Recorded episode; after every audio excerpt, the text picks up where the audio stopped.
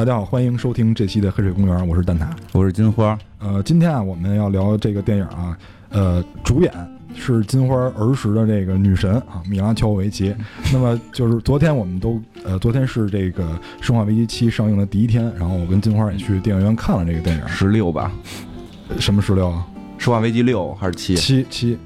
七冒号终章，因为有有一集好像没排在序号里。是吗？对，有一集叫什么什么复仇女神吧，还是叫什么我忘了。啊，然后昨天那个，昨天是这个电影上映的第一天啊，我跟金花也去电影院看了这个电影，但是是在两个电影院看的。然后看完了以后，嗯，感觉啊，把之前那些支离破碎的细节都穿到了一起。呃，因为这个《生化危机七》跟一，它的导演都是安德鲁嘛，那么安德鲁就是开开创了这个《生化危机一》这个电影，那么收山一定也是让他来收。呃，安德鲁这个导演，他在对这个《生化危机》剧情的推进上，应该说起到了这个功不可没的作用。因为我看，呃，二到六就是这五部的时候，我感觉一直是在拖戏，因为他交代的很多是支离破碎的细节。我觉得真正推进剧情的主要是一和七，尤其把七看完了以后，前面一些不理解的事儿，在这里面都得到了一些解答。嗯，反正电影里边看七的时候，大量的对于一的回顾的镜头非常多，包括很多场景也都是。回到了一的那些场景，然后所有的梗啊什么都都给对应上了，确实有一种感觉，就之前那些中间那些集好像不是主线剧情，因为之前呃就是中间那些集，首先他换导演了，嗯，然后就是中间那些集，我感觉是为了贴游戏，因为他加入了很多游戏里的那些元素，对对对，嗯。最经典的那个蜂巢，对吧？嗯、我们躲激光，当时我们在游戏里玩是用 Leon 去躲，嗯、对吧？但但是在这里面变成了那个爱丽丝。嗯，对，就那个一的时候也有那个情节嘛，有时候他们去各种躲激光，最后出了一个根本躲不了的激光，也也算了了我对激光这件事儿的一个一个好奇吧，因为之前一直会觉得。你都能出激光了，干嘛还非留出让人躲的位置来？是是啊，就你就直接来一面墙激光就完了。不是最后那个一里边就是最后就是一面墙的激光吗？死活躲不了。不是，但是它是那一堆特别杂乱的，中间还是有空隙的吗？那那空隙人是根本过不去了，就已经。是，但至少是这走脑子了。但是这这回这回我就是也看到，就是米拉乔演那个人到那屋的时候，我在想，都出那种激光，他怎么躲？还好没出。但是他也受伤了啊。呃，七里面应该是回归了这个生化电影里边最经典的这个激光那个桥段。但是金花在看电影的时候，呃，也告诉我了他的一些感受，就是他唯一的感受就是我要跟米拉乔维奇在一起，在一起，在一起，是吧？其实实话实说，我不是特喜欢看《生化危机》电影，因为看那个会着急。就看那个会着急，就是长期玩《生化危机》，你控制感会很强。我看那个，我就就你往这边走啊，你拿子弹呀，对吧？这个你应该给一枪踹他呀，你为什么要把子弹都浪费了？就总会让人特着急。所以后来其实中间几集看的就不是特别全，或者不是特别细。但是第一集跟这最后一集还都是看了，而且就是确实。米拉乔应该是我小时候开始追星的第一个人，就是，呃，我是反正后来喜欢的大部分的女孩的这种目标都是，包括就是不不是说现实生活中，中国中也中国我也没有外国女朋友过，就是就是那些明星啊，就是喜欢那些外国明星，基本都会以米拉乔为蓝本开始去拓展，因为我比较喜欢那种呃高高瘦瘦小平胸啊这种，包括包括 K K？对，包括 K K，包括就是像米拉的脸型什么这些，对，呃。长得有点像男的，对对对对，就是对。艾文在场外揭露了真相，我喜欢的女孩有点长得像男的，就是呃，有些阳阳刚之气是吧？不是阳刚之气，是脸型，好吧？这个梗，这个梗被我周围朋友吐槽过很长时间，这 不是巾帼不让须眉是吧？对，反正喜欢那样的。啊、呃，这个我们先大概介绍一下剧情吧，因为那个七应该算把之前几部的坑都填了。嗯。反正相对来讲，七我觉得会比中间那些集会好，尤其是在最后故事结尾给了你一个明确的交代。没办法，毕竟是你情敌导的嘛。然后那个这剧情是这样，就是呃，爱丽丝这个角色在首先我们先说一下，在游戏里是没出现的。嗯，对，这个是完全电影新加的，嗯、就是原创的一个形象。那么爱丽丝大概是什么样一个人？她是首先她是 T 病毒的感染者，这个我们要先确认，她是她身上携带 T 病毒。那么 T 病毒的诞生是因为什么？就这个这个病毒是为什么到这个世界上来？就是因为什么研发？是因为这个博士的女儿，嗯，她有早衰症。对，那么呃会在某一个时间点急剧老化。嗯，对，这个早衰症就是先说一下，这个不是游戏剧情，这个剧情，呃，虽然也有浣熊镇，也有雨伞公司，但是跟游戏好像就是两两条线吧，可以理解为平行宇宙。对，反正就是早衰症本身是真的存在这种病，其实还挺痛苦，因为我们经常有会看这种世界一些。奇怪的一些症状，早衰症还是比较常见的。就小孩会迅速衰老。其实人人的细胞是这样，就是他到什么时候衰，人很奇怪，他到什么时候衰老？其实细胞我觉得是有办法一直一直活下去的，但是但是细胞会让人死，这是最可怕的。就是你死是，就是你的细胞决定的，就是你会老化。咱不是说。这种意外伤害啊，就是你细胞会老化，你活到一定程度就会衰老，而且它内在是有一个时间控制的。嗯，有一种说法是说跟你的整个种群的数量有关，为了控制整个种群，所以人会衰老。那早衰症就是这个细胞的这个时间控制出了问题，它在一出生之后就认为你该衰老了，然后就会让你开始快速衰老。一般，呃，电影里我看说那个小孩预计能活到二十五岁，反正据我所知，现在的早衰症。你能到十岁就都很很不容易了，是因为尤其到就基本上还没到青春期吧，然后他这个人就会呃呈现出那种老年人的一些症状，包括那个外在的，呃主要是外在的是吧？看起来就内内在包括内部，就是他所有的那个就是器官也都会衰竭，然后那个皮肤也会出现皱纹什么，但是他的身高没有长，所以就会我们会看到，如果你看到任会很多特别恐怖的这种。小老头、小老太太的这种形象，但是在这个电影里边，可能是为了很多视觉的因素，就那个主人公那个小女孩还是一个很漂亮的小女孩，没有去按真的早衰症去表现。而且我，你刚才说到细胞这个问题，我之前听过一说法，就是说，比如尤其像这个肌肉细胞，比如咱们比较明显啊，肱二头肌、肱三头肌，如果你在这儿来一刀，呃，它本身细胞数量是固定的，但是你通过什么去填补这个双口窗口？是因为呃周围的那些没有被毁毁掉的细胞，它把自己的体积变大了，嗯，去补上了你你这个。反正有这种说法，有这种说法说肌肉细胞是固定的。是是是，呃，接着说剧情啊啊，就是这个米拉乔维奇演的那个爱丽丝，首先她是这个 T 病毒的感染者，然后她是克隆体，嗯。因为她是基于这个患了早衰症的这个小孩儿啊，以他为蓝本做的这个克隆体。嗯，那么这个 T 病毒的研发实际上是博士为了抑制这个他自己女儿的早衰症。对，但是这个博士的同同事啊，就是这大反派了。嗯，就是这个叫什么什么萨克博士来着？忘忘记了，反正我记不太清名。好吧，咱们就说这个反派博士。这个反派博士希望利用这个病毒去干一些坏事，因为。他认为就是人口爆炸这个问题，嗯，是一个很严重的问题。那么他希望通过这个病毒，然后又引用了这个圣经的典故，去呃洗刷什么人类对这个世界造成的这种罪恶什么的。他希望找到一个方法，就是在保持原有设施的基础上，同时减少人类的这个人口数量。嗯，对，就是说开始片里边，我觉得这回七会把前面故事又重新。这回七会把前头故事的主剧情重新回顾了一下，这点还很好，因为确实之前一个我也没看全，一个是有太太久远忘记了。他前头回顾还不错，就是说这个郝博士是给女儿发这个发明 T 病毒，想抗他的这个早衰症。嗯，之后这个 T 病毒就很成功。其实那会儿我就也觉得不能叫病毒，他们觉得应该是属于一种药嘛，然后就把这药给推广了，让全世界人民都吃了。啊，你能够这个，因为最早我记得《生化危机》那个宣传，就是很多很多《生化危机二》的宣传片还是三的宣传片里有过嘛，就一支广告嘛，就是说你使用我这个产品，你可以可以变得更年轻，然后最后说你的副作用可能是变僵尸。就当初他们不知道会变僵尸，但是后来说发生了一些情况，就是吃这种药的人开始有僵尸化，然后等于是这个郝博士就想停止这个计划。当时这会儿这个。我觉得刚开始片里表现的，就是那个坏博士的目的还是为了挣钱。他觉得这个事业已经做这么大了，不能对对不对吧？不能就是你你你公布这件事儿，咱们不就完蛋了吗？所以就把这个好博士给杀了，还当着这个当着这个小他女儿的面，他女儿的面。然后呢，再往后演，就是这个坏博士也不知道哪根脑袋抽了筋了，突然有这种做上帝的感觉了。他觉得我啊，我这病毒既然这么厉害，我是不是可以重新像上帝一样去洗刷人类，制造一个诺亚方舟？因为它里边明确讲到了大洪水跟诺亚方舟，他要造一个僵尸海，然后这个把这些不好的人都弄死，然后我们这些精英留下来，重新建造世界。说这他有一种用这种方式可以让这个地球的资源，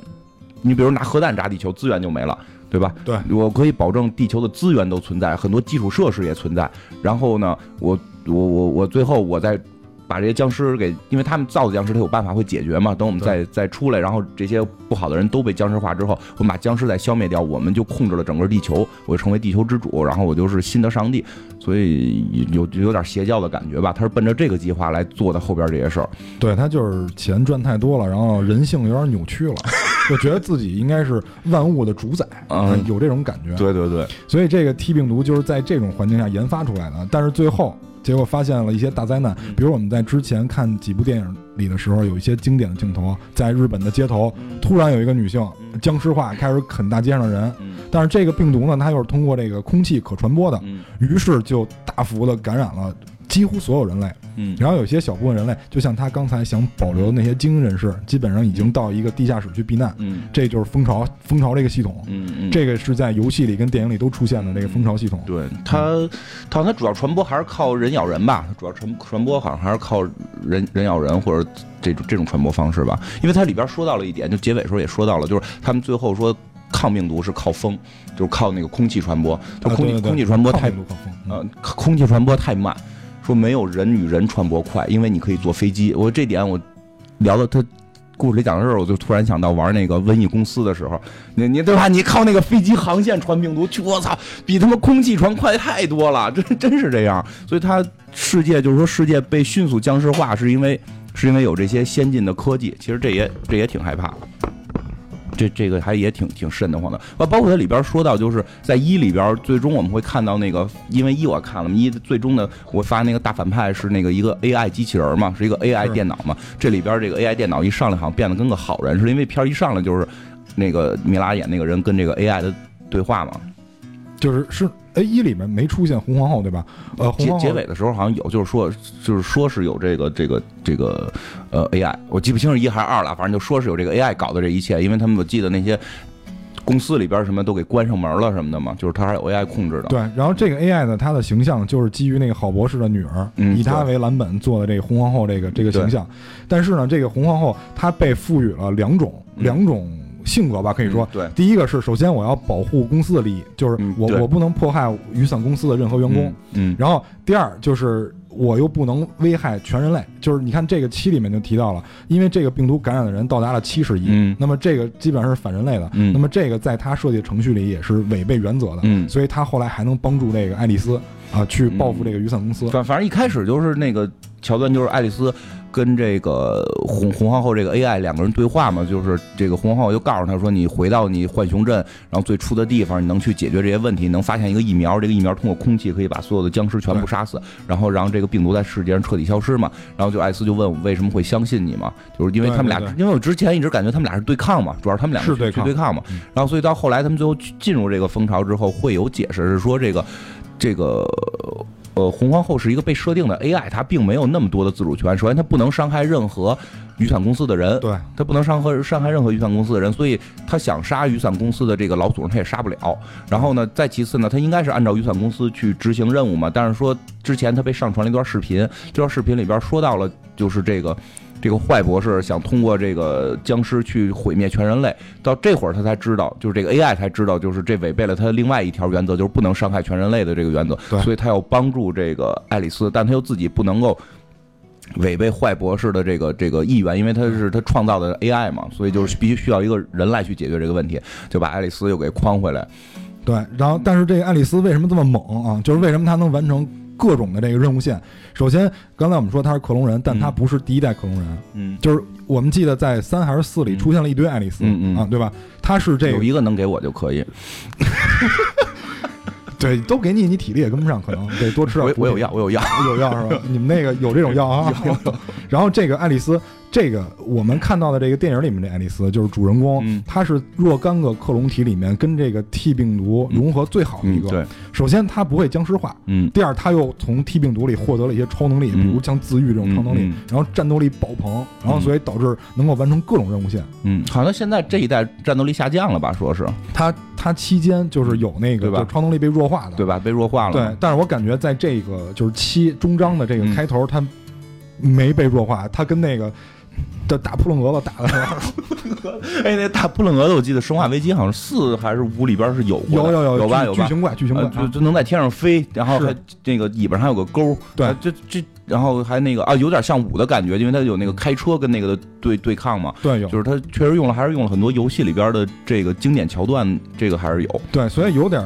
有点像同人作品，我感觉。所以看着我很着急，我看完之后就赶紧拿枪打他呀，对吧？你要开什么车呀？这就是就我你之前草药没带够，对吧？这种感觉。所以所以这里面就是它融入了很多就是游戏，应该说是一个粉丝向的电影。我感觉粉丝这个对，对，一会儿我再说我的意见，你先说。是我感觉有点像粉丝向的，因为它这个就是我听人说啊，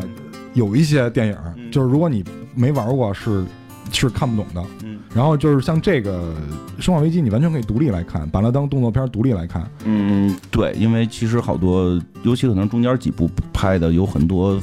生化危机》粉不太喜欢看，《生化危机》其前半个小时基本上一惊一乍的。嗯，因为我刚才跟导演说，我说坐我旁边有有一个年轻男女，然后那男的紧挨着我，然后基本上五分钟就这么着一下就被吓一跳，就那种感觉。我看他坐在原地在跳，你知道吗？开始会很吓人，有从水里边往外。跑僵尸就砰一下，然后包括那个大扑棱蛾子出来，都会有这种让人一惊一乍的这种感觉。对，所以就是呃，他俩看就看到前半个小时，就是他俩距离越来越近，越来越近，然后最后就抱在一起。就是我觉得这个剧情屁关系都没有，讲接着讲剧情。对对对，就就就看到最后的时候，我们就会发现，这个红皇后其实是倾向爱丽丝去拯救全人类。嗯。但是这里面就揭开了这个爱丽丝的这个身世之谜。嗯。因为他们进蜂巢以后，嗯，进蜂巢以后，这个呃红皇后以及爱丽丝的本体都出现了。嗯，对。呃，爱丽丝本体是是那个爱丽丝自己救的吧？因为我记得有一个桥段，就是他们到了那个，就是他们最后往最蜂巢最底层去的时候，然后突然到了一个地儿，就看到周围全都是那个有棺材似的那种冰冻冰冻人嘛。对对。然后后来那个他那个搭档还问他，就说说的那个这些都是谁？他说这些就都是那个高管，对，都是他们选出来的精英人士。都是公司高管，对，是吗？就是公司高管。你看看公司的底层，最后都被拿 T 病毒给实验，到底怎么样了？然后高管全都在冷冻起来，为了他们就是说，这个僵尸把整个世界毁灭之后，他们要释放这种。就是消灭 T 病毒的这种疫苗，然后所有高管在在苏醒，高管就从控制一个公司变成控制全世界嘛。然后这会儿那个爱丽丝就说她要去办一件事儿，然后镜头就切了，不知道她去干什么了。所以后台后边才有那个坐轮椅的那个爱丽丝本体出现。对，那个应该是爱丽丝去救的。但是你你你现在在医药行业也算是高管是吧？你应该没事儿，你应该没事儿。我呀。我估计，我估计我就是在片里边就是派出去当卧底的那种人，还没有到那个可以动起来那种。就是你可以活，但你就是我没被动起来，你得出去办那种比较难办的事儿。但是你还被主角识破了，是吧？对对，因为这里边就是呃，还是有《生化危机》里边的那个游戏里的人出现嘛。就是爱丽丝回到浣熊镇的时候，又看到了克莱尔，就看到了《生化危机二》的那个女主角嘛。然后他们已经在那儿形成了一个小队，然后在阻击敌人。然后这里边有一个。有一个奸细，这里边有一个奸细，然后最后他们又重新杀进蜂巢的时候，这个奸细是暴露了，奸细是暴露了，呃，不是到最后他必须得跳反了，就是最后最后最后那个奸细跳反的时候，发现那爱丽丝已经把他子弹都给，就是有一桥段就是跳反了，拿枪打爱丽丝，就发现子弹没有，因为那把枪是爱丽丝给他的，然后那个。然后就有一个回忆，就是闪回，就是爱丽丝在给他枪之前把子弹都卸掉了。然后特别逗的那个就是那个那个奸细还问他，就是你你怎么识破我的？爱丽丝回答也特别厉害，就是说就剩你一个人活着了，就对对对，就就其实挺简单，其实挺简单的，都死了就剩你一个人活了，你不是奸细谁是啊？对，是这样。所以最后那场戏的呃对，包括那个坏博士，因为开始我们看的时候有一个坏博士在外头一直在在追杀爱丽丝嘛，对，最后到结尾的时候那个。这个威斯克眼镜男还活着吗？把这个又是说放出一个终极终极 boss 来，终极 boss 放出来之后还是那个博士，那个才是主本体嘛？对，那个是本体，然后外面那个全是他的克隆人，对，就是相当于他的傀儡去办一些去办一些事儿。对对对。但是这里面我觉得有一个比较浅的探究了一个哲学问题，嗯，就是克隆体都认为自己是本体。呃，对你发现吗？对对对，就我现在也认为我自己是本体。对你可能不是，对我不一定是，就不一定在哪冻着呢。这 之前齐尔瓦辛格不是演过一个电影，就是嘛，他觉得自己那个是什么。被杀了，然后最后回去之后看家里边还有一个自己，然后他一直觉得就是他被克隆体替换了嘛，然后就最后几经周折发现他自己才是那个克隆体。其实这个克隆就所以真是克隆体都会以为自己是真的。对，而且这里面还有一个就是你像那个坏博士，首先他肯定是这个身上携带病毒的，但同时他对自己又进行了生化改造。嗯，因为你会发现，就这个桥段，我觉得有点学那个。大侦探福尔摩斯，嗯。就是他会对呃、嗯嗯。即将发生的事进行一个分析。嗯，你像那个女主对吧，爱丽丝，她也在分析，就是我嗯。用桌上哪个武器嗯。去、去干掉那个博士。嗯。但是那博士你发现比他高端，嗯，博士那个是可以量化的，但是最后还是输了。对，因为因为博士没想到他被他自己干掉了、嗯，啊，对对对，对吧？他被自己的克隆体干掉了，所以这就有一些小小的这个哲学成分在里面。反正对对 是这样，包括哎，这最后反正就都死掉了嘛，像威斯克也死了。刚才像你说，威斯克死的非常尴尬，对啊，就是在游戏里，你要你要使劲打他，还不一定能打死。结果这里面主要是因为因因为米拉乔维奇演这爱丽丝本体，他是公司的股东，嗯他有这个任命权。啊。首首先，他把这个威斯克卸任了，然后这威斯克被门尴尬了，就演死了。就就因为那个 AI 是有那个设定，它不能，它其实 AI 想杀威斯克，也想杀坏博士，他想杀了这些坏人，但是他有一个设定，就是他不能杀那个就是雨伞公司的人，他必须保保护雨伞公司的人。最后爱丽丝把这个自己本体给找出来之后呢，就跟这个坏博士对峙，然后呢，这个这个这个本体，其实他这个本体是个好人嘛，就是那个小女孩老化了嘛，就是说你是等于你是联合创始人，我没法开你，但是我可以开他，然后我现在以这个持百分之五十以上股份的身份告诉你，你被开除了，然后那个。你那个红皇后就可以杀他了，那门哐就给他就给他掩在那儿了。一个在游戏里边的总 boss，你需要拿火焰筒炸，然后能变成各种各样大妖怪，被一个门给掩死了。就这这个这个桥段应该会被诟病。但但是无所谓，因为最后他宣扬的是这种真善美，真真是真善美。你看，因为这两个爱丽丝其实都是为了人类，嗯然后奉献了自己的生命，嗯然后包括那个就是爱丽丝的本体，嗯她是呃相当于是一个老年的爱丽丝，嗯。就只是外观看起来是老年的爱丽丝，她为了除掉雨伞公司嗯。啊、对吧？这种这种阴阴谋公司，然后把整个这些高管什么全都给炸了。嗯，然后对吧？然后这个女主，这个克隆的爱丽丝，她为了拯救全人类，她自己是替比农携带者，嗯。她不惜有可能付出生命代价，嗯。也要把这个解药，对吧对，？就之前是告诉他，就是说，如果你把解药释放了的话，你也是这个病毒携带者，你会死。对，对，但是他还是最后说，为了全人类，我必须干这件事儿。我操，太他妈伟大了，都是他妈无产阶级革命者，我跟你说。对啊，就这就牺牲小我完成大我嘛。对啊、对啊、最后但最后没有死，最后没有死。然后那个红皇后又出来了，红皇后就是就是反正就跟他说，就是说我们就是那个怎么说说能杀死你的病毒，但是你跟他那个融合是怎么怎么样，反正你死不了。我们之前就知道，但是说那你为什么不提前告诉我说我们就是要考验你这克隆人是不是能够有这种伟大的思想？我操，什么什么他妈玩意儿啊！然后，党就是就是组织给你的考验，知道吗？对对对对，导演可能没舍得让他死啊，那肯定舍不得呀，肯定舍不得没舍。得让他死。但是那个，但是你你好像在这个记忆深处对这个米拉，就因为听你说你在钱包里呃放了十年的照片啊，，对对对对，这这是一种怎样的心境？中学就是反正就所有他在电影里边出现，就都会想，哎，要是跟我在一起多好。你看的第一部是第五元素吗？嗯，米拉第一部啊，他演的第一部肯定不是第五元素啊，他第一部叫那个什么叫偷月情是吧？嗯，我看的第一部应该是第五元素，应该是第五元素。我觉得咱们好多人接触米拉都是应该是第五元素，科幻嘛，从科幻开始入手，肯定看的是第五元素和那个哦，不是，我知道米拉最早是 T 台。我从小就就是看看时装秀，比较喜欢这个，所以我爸一直诟病于我，认为我的这个这个不正经啊。就不是不是不是不正经，这是这那个也不是黄色的，就是 小时候我比较喜欢看看时装秀嘛，然后对，因为我爸会觉得那个女孩爱看嘛，然后看那会儿那叫什么时尚庄园，我就特别清特别清楚，每每周看北京台时尚庄园，后来听起来很早那个节对，目啊，很很很早，我记得主持人叫陈宁嘛，他念那个国外那些大牌念的非常好听，跟他学了很多。然后是最早是 T 台上知道米米拉的，包括代言，比如迪奥的那个是叫毒药的那款香水代言嘛，最早是通过那儿知道有这个人的。然后后来是看到就是第五元素，后来看到第五元素，发现哎。这个好好像是那个女孩就，就最后一发现真的是，然后因为那会儿有一阵儿特别迷迷恋吕克贝松的作品，我觉得你应该感谢吕克贝松，但是你心里又对吕克贝松有一种异样的感觉，因为毕竟是他前夫，就是吧？一会儿就就是，然后，对对对，米拉米拉乔是一个特别喜欢跟导演结婚，以及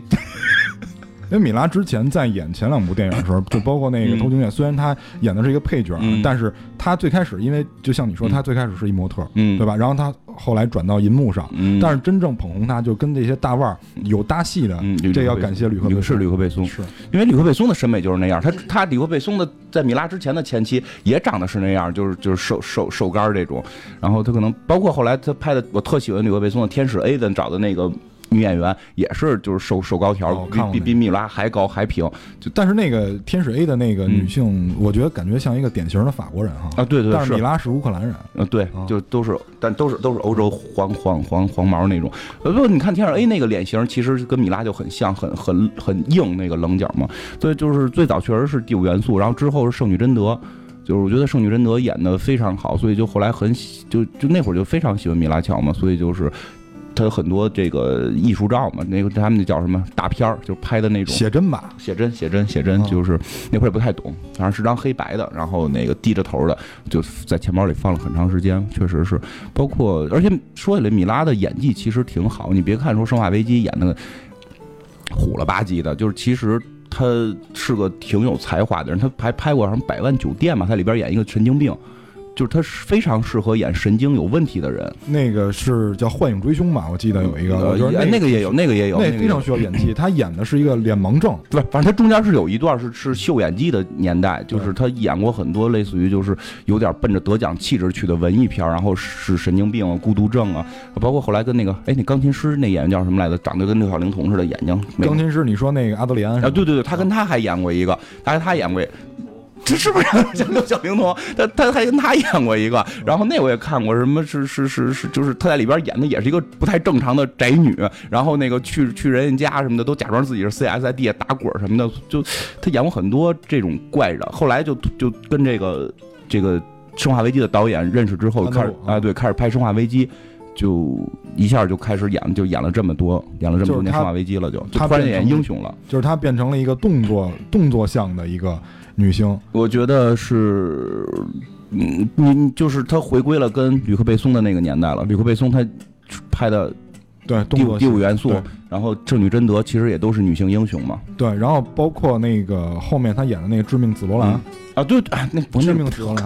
是不太好看，但是我 看，那我看了。谁是奔电影去的呀？都是奔女主去的，因为她那里边也有病毒的问题。啊对对对，致命紫罗兰也是看过，病毒问题。真看过，嗯然后包括，所以导致我看第四类的时候会跳戏。嗯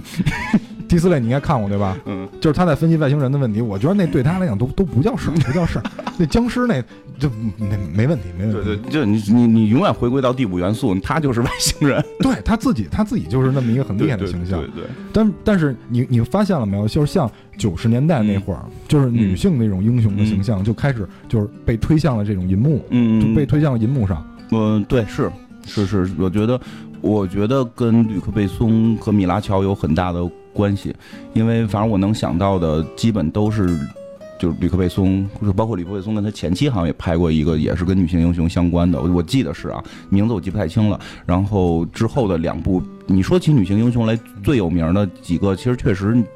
第五元素跟圣女贞德是存，一个是科幻的，一个是古典的。你你说到古代的欧洲女英雄，可能圣女贞德真是排在第一，是对吧？中国可能是什么花木兰这种，但欧洲可能会有这个圣女贞德。所以你会发现女性，所以我觉得女性英雄崛起跟米拉乔是有直接关系的。然后像之前就是就是米拉乔维奇之前啊，嗯像美国七八十年代吧，嗯我记得像琳达卡特演过那个呃神奇女侠，呃但她但它不是以电影形式啊，那电视连续剧她是电视连续剧那我的形式那我也看过对吧？你也看过吧？对，就是呃，它应该不算最早期的，就是最早期肯定还有，但是从米拉乔维奇开始，对对就是女性形象多，对嗯，就是被逐渐的，就是再往上推。嗯，对，再往上推，因为我因为你想在那个就是神奇女侠这个嗯电影里面，就是琳达卡特为什么她能够去当这个女主啊？嗯其实就是当时胸大，对，真是坊因为这个间传闻是是因为这个傲人的上围，对吧因为？现在那个新的那个神奇女侠不是今年也会上吗？就一直被诟病的是，她是正义联盟里边胸最小的，她比他妈本阿弗雷克比超人胸都胸都小。包海，你看海王那胸，我的天哪！就是她作为唯一的女性，她是胸最小的。这盖尔加朵这个主要还是以瘦高这个，我我我喜欢，我喜欢她，她她特别高，一米八几吧，我记得是是是是吧？错，就是那会儿的神奇女侠是真的是因为以胸来去获胜的。就是因为那个时候吧，因为怎么说啊，七八十年代美国也在发展，我觉得他们对于女性还没有到达现在这种认知的一些高度，嗯他们对于女性的这种形象，尤其对于外在美，他们是以这种消费的心理嗯，去，去切的。嗯，对吧？就是像这个呃，就是以这琳达卡特为首的这个、这女性英雄，嗯都是都是要求有有有上围，然后有胸有屁股，对吧？包括那种对，包括那个嗯漫画的这些形象，啊对，那对吧对吧？就更是因为你画肯定随便画嘛，嗯所以你看那那会儿像什么女浩克，这就更别说了吧。嗯，就虽然那个不会让人有遐想吧？都绿了。不是不是，但是他穿着职业装，我觉得还挺好看的。他穿职业装的时候，嗯，行，对，其实对卡魔拉也是绿的，卡魔拉也也还挺好看，对就都是都是大胸。对，尤其是从现在就搬到银幕，你看，就像那个 Zoe，就是那个演那个卡卡卡魔拉的那个嗯女性，嗯她演了很多就是像致命黑兰，嗯，对吧？她也是以这个打女的形象出现的。你觉得，就这个，她对是不是也是因为现在就是人的这个意识或者精神文明在不断发展，就是对女性这种尊重，就是也上升到了一高度？我我不太不不不太好说，但可能我觉得跟女权有关，因为但是我个人没想那么多，我我可能个人偏好可能有声乐倾向，我就喜欢看女的打男的，就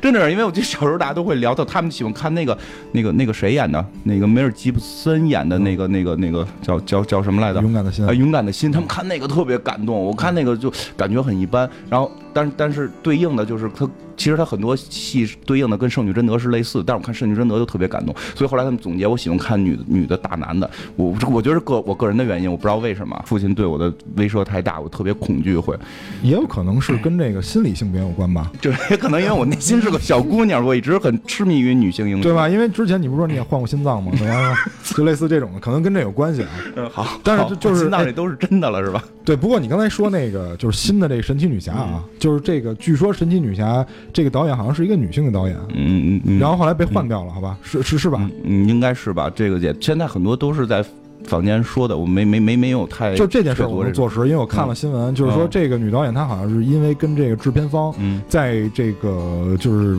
剧本上，嗯还有就是包括她个人的一些创造发散的点上好像不合，意见不合，嗯，然后后来她离职了，就主动提的离职，说你们片方既然不接受我这个点，那我就不拍了。嗯就是女权太严重吧？对，有可能，有可能是所以现在换成一个男性导演。就是。嗯，我觉得我还挺女权的，但我也不太喜欢女权过于严重的，所以我觉得嗯就是《生化危机》系列或者说米拉乔系列里边拍的最好的感觉是什么？就是这个你感觉出女性英雄的存在，但是你并不是让她这个就是让你刻板觉得她在玩命的讲女权，她你你你明明白这感觉？明白，就是她只是一个标杆儿，但并不是说实际中每个人都要去玩命。啊，对对对对，就是你用力不猛，就是就是你有时候用力太猛，你会让人觉得很尴尬。就是他用力不猛，就是没有任何一个桥段或者一个场景是体现他女权了，但你整个看下来是一个女人在拯救世界，这个是比较好的。我不太喜欢那种就是刻板的，我非要在这个桥段加入一个说辞，或者说在这个桥段加入一个什么场景，然后去体现了女权多伟大什么的，这样反而就有说教性质，就就会尴尬。所以，嗯，对啊。对啊，包括就是整个米拉乔这些都没有这么明显的这种感觉。哎，你刚才说那个盖尔加朵，你也特喜欢是吧？嗯，你是你是通过《速度与激情》认识的吗？知道他对对对对对，我速速度与激情，但是我觉得他比那个那韩国那哥们儿抢戏，而且他比他高太多了。不是就就是对他只要只要出现在屏幕上，什么东西都不重要了。啊，就包括他，就是他身高实在是太高了。就是他后来好像还拍了一个叫什么，就是什么，就是家庭那种特工，就是有点像乌龙特工那种感觉。啊，我我知道前段儿在中国还上了吧？对对对，然后大家说那个片儿不怎么样，但是你要说为了就看腿，我觉得就是嗯说这个票钱都非常值哈。非非常值，就是 对，因为我看《生化危机》，看《生化危机》至少整个前边一大段，因为对白很少，《生化危机》这这一版对对白很少，主要是打嘛，你就打呀，然后跑啊，你就就是就是去看米拉的，票钱是值的，就是、哎而而且我觉得这版米拉比以前好看了，是吗？呃我真觉得比以前好看了。嗯，我觉得二二三四就这就这几集米拉的那个发型啊什么，虽然也乱，但是觉得不美。这这版觉得特美。可能因为生完孩子调养的比较好吧。哎，包括那个就是魔兽，嗯，包包括那个魔兽，就这次那个上映的那个魔兽，嗯我觉得对于就加罗娜那个形象塑造的、嗯也很丰满。就我我觉得他真的有点抢那个那个洛萨的戏。嗯，不用评价。那个故事不是被改了吗？那个对吧？不是，咱咱就光说银幕上的，就银幕上那种形象，我觉得，嗯，反正从《阿凡达》之后，这类形象，哎呀，我都觉得我心里开始扭曲了，因为，嗯，这就就确实会对有点青面獠牙的这种女性卡通形象开始会有一些幻想了，包括尤其最明显的就是那个那个那个什么《银河护卫队》里那个卡莫拉，这个就确实非常喜欢，就是 Zoe 这个演的这个，对对，对，所所以你以前你说你小时候以前在被窝里看的是那个韩玉良是吧？然后你现在是不是就开始看这个银河护卫队的漫画，躲在被窝里拿手电照着，不用躲被窝，不用 产产生一些奇怪的想法。哎呦天哪！我我我觉得就是像，就是女性搬上银幕以后，因为我在在我印象里，好像好多就是女性的这个电影爱好者，他们好像还是比较喜欢男性。但是这个女女性的这个英雄形象被推上银幕以后，我感觉是不是对他们会有一些影响呢？就是他们会不会被吸引？就女性观众会不会变多呢？呃，不太好说。我觉得女性英雄也不太吸引女性。我我更更容易吸引男，更容易吸引吸引男性，男性英雄反而更容易吸引女性，我是这么觉得。包括哎，不过我觉得咱俩就是我跟我跟 CS 是一类人，你你你，哎，你可能跟艾文睡着了，你可能跟艾文是一类人，就是说玩玩游戏这个事儿。就是选角色，如果可选性别的话，好像你一般都选男性。对，而且我选的都必须是猛男，对吧？那个谁，艾文应该也是。我从来我我必须得是还得是猛男。你看我选的都是狼人，我跟 CS 都肯定只会选女性。就是这这是两种，就是后来这个我做过分析，就是不一样，就是你们的代入感会更强。对，你会你会把那个人想成你自己。对，那就是我。对对，捏脸我得捏他妈，有人捏一晚上。对，我跟 CS 是是从视觉角度讲，就是我不希望我的屏幕中间一直是个男人的屁股，你你明白吧？就是这是两类人，所以就是有一类男性观众，就他并不就类似于我这样，他并不是说看这个片儿体会到了这个女人比男人强，他恐惧，他就是想看一个女人特别英姿飒爽的去干架，你你你能明白吧？就是他他比我看，比我看一个男人全是肌肉打，我觉得。高兴就就取悦了我自己，而我没有代入感。我说我是那个，我是爱丽丝，我没有这种代入感。我想都是我我要跟她在一起，就就有这种感觉。因为我之前有个小女朋友，她特别爱看那个就是类似于巨石强森的片子，她就是想看一堆肌肉男去互相怼。她说这个片子整个过程我不需要知道他故事情节，我只要看他们打架就很开心。就是她我我们可能是在这方面是在享受纯视觉上的这种这种异性给的刺激。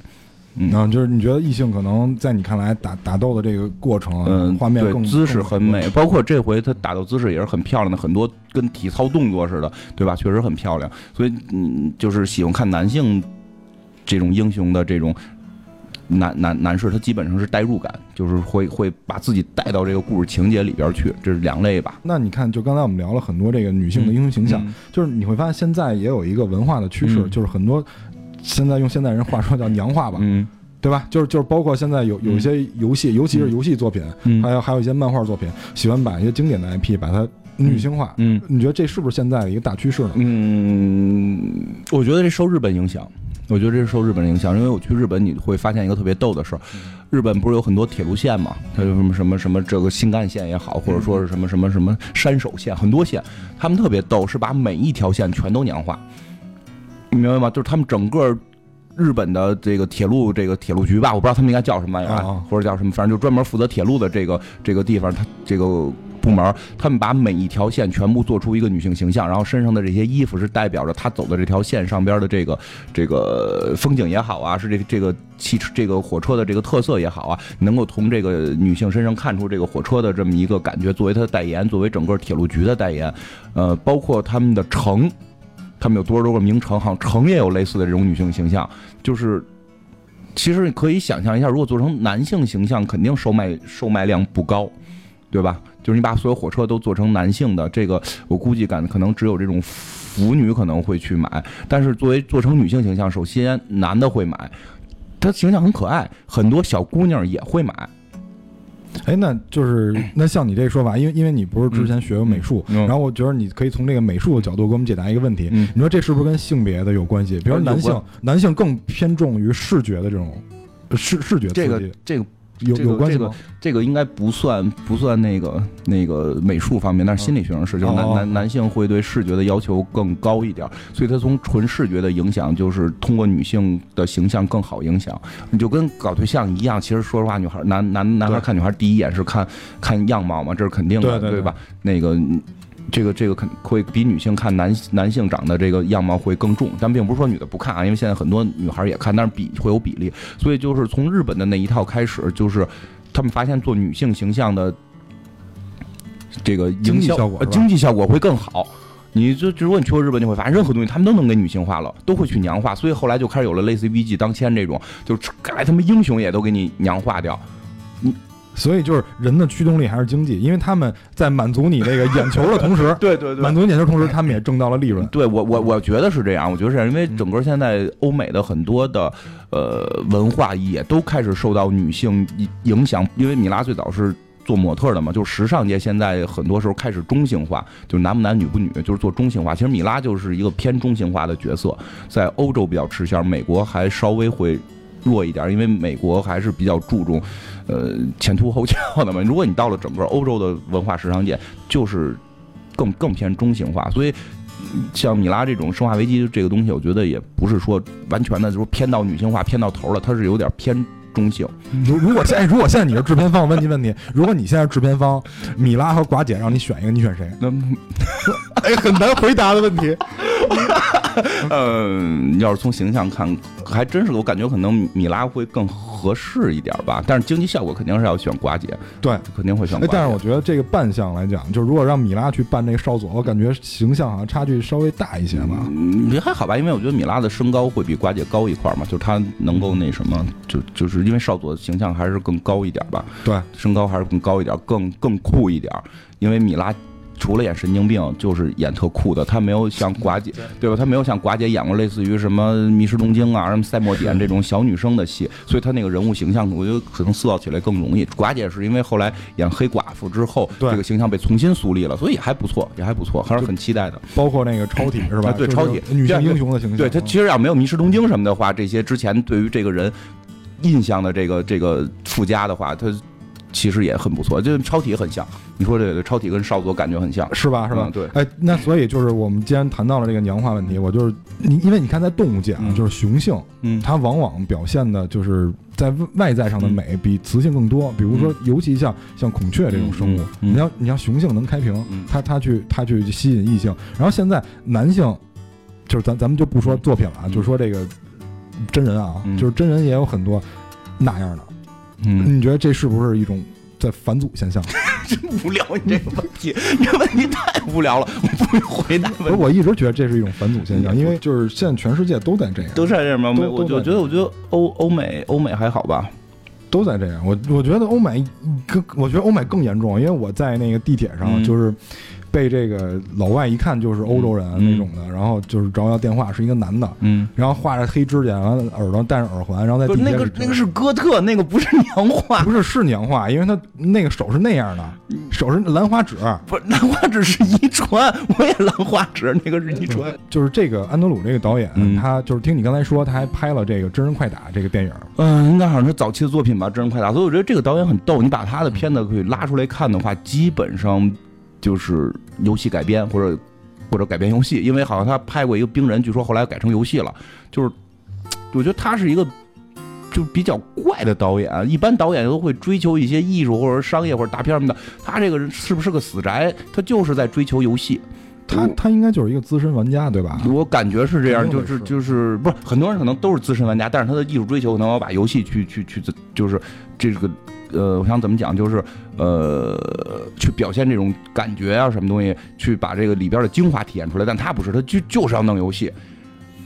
呃，那就是那像游戏啊，跟电影完全是两个不同的载体。对，那么他在就是改编这个游戏的时候，嗯就是他在改把嗯游戏改编成电影的时候，他一定要经过一些改动。嗯那么这里面我觉得就有两个问题，嗯就是第一个，你是面向更多的人，嗯，还是就专门针对这些游戏粉丝？因为这你你针对不同人拍出来的东西肯定不一样。嗯比如你要为了想推广这游戏，嗯比如你想让更多人认知到这游戏，那你势必要面向一些没有玩过这些游戏的人。嗯，我觉得至少像这个。生化危机》这个导演最后是做到了让，就是有两拨人，一拨人是生化危机的玩家，一波是生化电影的玩这个粉丝，就是因为这两拨人其实交集并不多。交集并不多，就是越是越是骨灰级的生化危机玩家，越不太喜欢看这套电影。但是这套电影又有自己独特的一套粉丝群，所以我觉得这个导演会挺有意思。就是他是在导演界找了一条。另类的路，而且把这条路走的算是最顺的，因为其实电影改编、呃游戏改编电影是一个非常常见的事儿，但几乎没有成功过的。然后电影改编游戏基本上就成功的也不多。你比如说当年《指环王》《生化危》就是《指环王》，然后那个呃《黑客帝国》都出过游戏，但是都没有说是让人觉得到了巅峰。直到这这两年的那个蝙蝠侠，确实是啊很厉害，我真觉得蝙蝠侠那个。但他那个你说不叫，我觉得那个不算电影改编，那个算是漫画改编。那个是漫画改编，它有一个更大的文化了，就是从纯从游戏改编。比如之前演过的那个《古墓丽影》，对吧？叫呃街霸，就是就街霸，上格云顿那街霸。我记得拳皇好像也有过，我记得有有有拳皇也有过，都效果不太好，都是会受到原游戏的粉丝的一些质疑。但是这个导演，比如说真人快打的电影。虽然不可能说是大片儿啊，或者说是这个这个获奖了，但是说说实话，在游戏改编界里边也算拿得出手的。包括整个《生化危机》能拍这么多，你是他可能是有像媳妇儿，所以我最早就说，我觉得这个片儿我看到后来都是满满的爱。都是一个导演对自己媳妇儿满满的爱，他媳妇儿就是想回归当年跟前夫拍打人打人的这个戏这个瘾，这个老公就一直支持他拍了这么多《生化危机》，他开的头，他结的尾，对吧？就是中间肯定人也参与了嘛。就是《生化危机》这个奇怪的题材能够拍六部，嗯。他也不，他不可能说自己有钱，真自己掏钱，真是纯为媳妇儿拍六部，那一定是还是有票房、有收入，能收回成本，然后投资方愿意继续投，所以他还真的算是很成功的。我觉得就是说，游戏跟电影的互相改编之间，他算是比较厉害的导演，但是比较怪，他不是那种大众型的导演。他我真看了他那个，除了好像《三个火枪手》是后来他跟米拉乔又合作拍的以外，就剩下的我估计，嗯。就是剩下的大部分都是游戏项特别明显的，比如真人快打，然后冰人，还有一个什么什么异形大战铁血战士，对啊，对吧？对，异形大战铁血战士也是也应该最早出的是漫画吧？嗯，反正就是类似于这种改编，他是比较擅长这个，而且能够做到，就跟刚才想我想说的是，就是像生你看现在的一般大片两个小时，两个半小时，生化危机很短，一个一个半一个半小时就结束了，它是应该是属于一种。小成本的，相对小成本啊，不能真小成本，相对小成本一点的，针对于某个固定人群的这种片子，就是做的还算很成功。这个这个这个从商业上成功啊，我指的是安德鲁那个胸襟还是挺宽广的啊，不计那个之前的一些事儿。但是，但就是说，我我觉得是米拉有他自己独特的魅力。当他跟一个导演。结婚之后，这个导演就会疯狂的拍他去打男人的戏。是，哎，那你觉得就是像这种电影，就像那个你刚才也说了，像《生化危机》这个，你即使不了解剧情，对吧，也可以独立当动作片看。那么你，对，那么你觉得 会不会有一些粉丝，就是电影的粉丝，会因为这个电影的作品去投身游戏这个，去去玩这个游戏呢？嗯，应该也会吧，应该也也会，但不太好说，因为因为游戏里面没有主角。就是我觉得很多喜欢《生化危机》的电影的粉丝，比如我没玩游戏，只喜欢电影，很多时候冲着这个主主角，很多时候冲着主角啊，是这样对，因为整个戏其实你能感觉就是围绕着他，全部都是围绕爱丽丝，不像有些你比如像一些漫威英雄戏，他会。哪个人物形象都会去塑造的更丰满，群口。对吧？这个没有，这个感觉对，这感觉是个单口，这感觉就是全所有戏全部是聚于这，就是所有的情节交织于这一个人，所有的故事的桥段是通过这个人去展现，所有的这个包括镜头都是永远以他为核心，你几乎都很难见到这个镜头里出现了米拉乔，但米拉乔在一个角落里，这种镜头基本都是没有的，就就。全部是以他为核心点去展开的，所以可能对于这个电电影只喜欢这个电影的粉丝来讲，他是喜欢这个形象，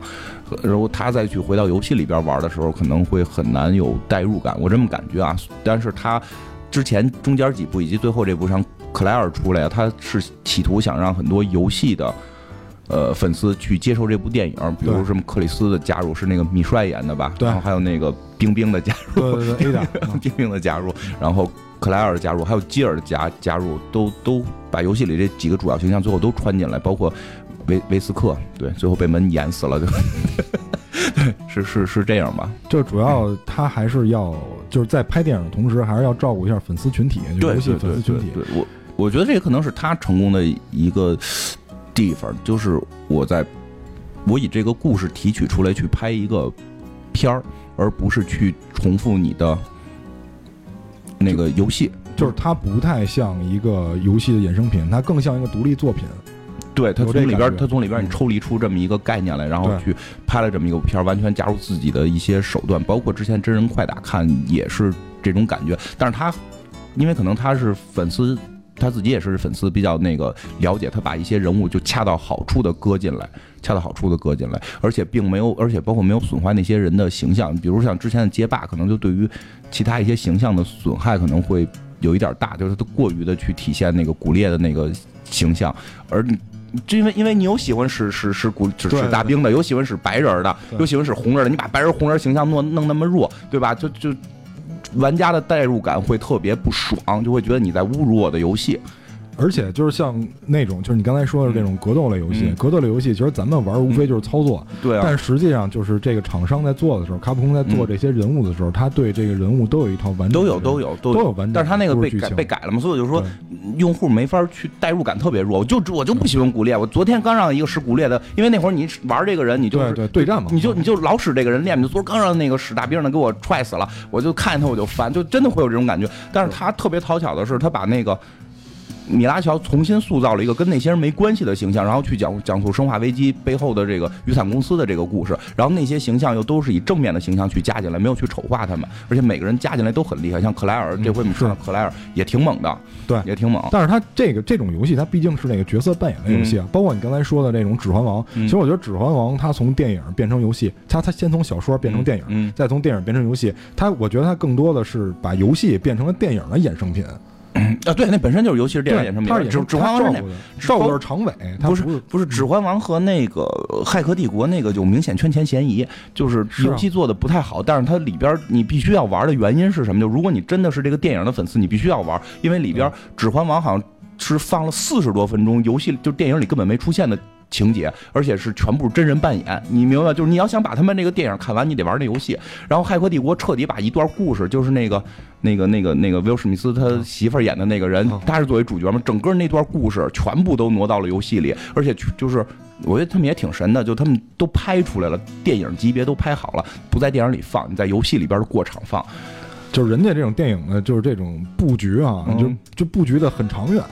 对吧？就是第一部、第二部、第三部。有点讨厌，因为游戏不好玩。呃，确实是，确实是因为它本身就是按照衍生品去做的，所以品做的，对，哎所以对你说这个，它是按衍生品做，对对。对对，我我我我对你是这是这意思，就是它是按衍生品做的，但是《生化危机》这两个东西是独立的，谁是独立的，谁也就你现在已经没法说《生化危机》电影是《生化危机》游戏的衍生了，它已经形成独立的一套文化了但两个是对，表兄妹，没错，没错，没错。但是在就是在国外，他们敢这么玩，是因为国外有就是就是对电影这个行业，嗯它有一套完整的这种保险体系。嗯，对，这你肯定也了解。嗯，就是包括像，就是因为我我有朋友他去那个做影视投资方面的事儿，他会去了解一些国外这种方式的运作。嗯呃，国外电影首先它有保险保障，嗯就是比如说，呃，保险公司会有人来专门评估你这个电影大概票房能到多少，嗯然后你在我这投保，如果没到了，我把那个钱补给你。嗯然后第二个第二个收入是来自于周边，嗯，那么周边游戏也算其中一个环节，包嗯不是周边不是说光是那个主题的什么那个 T 恤啊或者说那个玩具，嗯就是像这种游戏，我觉得都是就是衍生品，这些都可以归类为周边的这个范围。对对对，但是就对是这样，是《生化危机》电影的衍生，我我肯定会买。对，所以他敢这么玩儿，对对，真是真是，对？吧？就包括那些手办模型什么的，肯定会买。对，真真，我觉得这可能是不是也受日本一些影响，他们老爱做这种事儿。日本反正是比较把游戏、漫画玩的比较透。他你去过秋叶原，你你就会明白那种疯狂。真呃，今天我们通过《生化危机》这个电影也聊了一些米拉乔维奇他的一些作品，然后包括这个游戏改编的那些电影。好，今天就这样，再见。拜拜。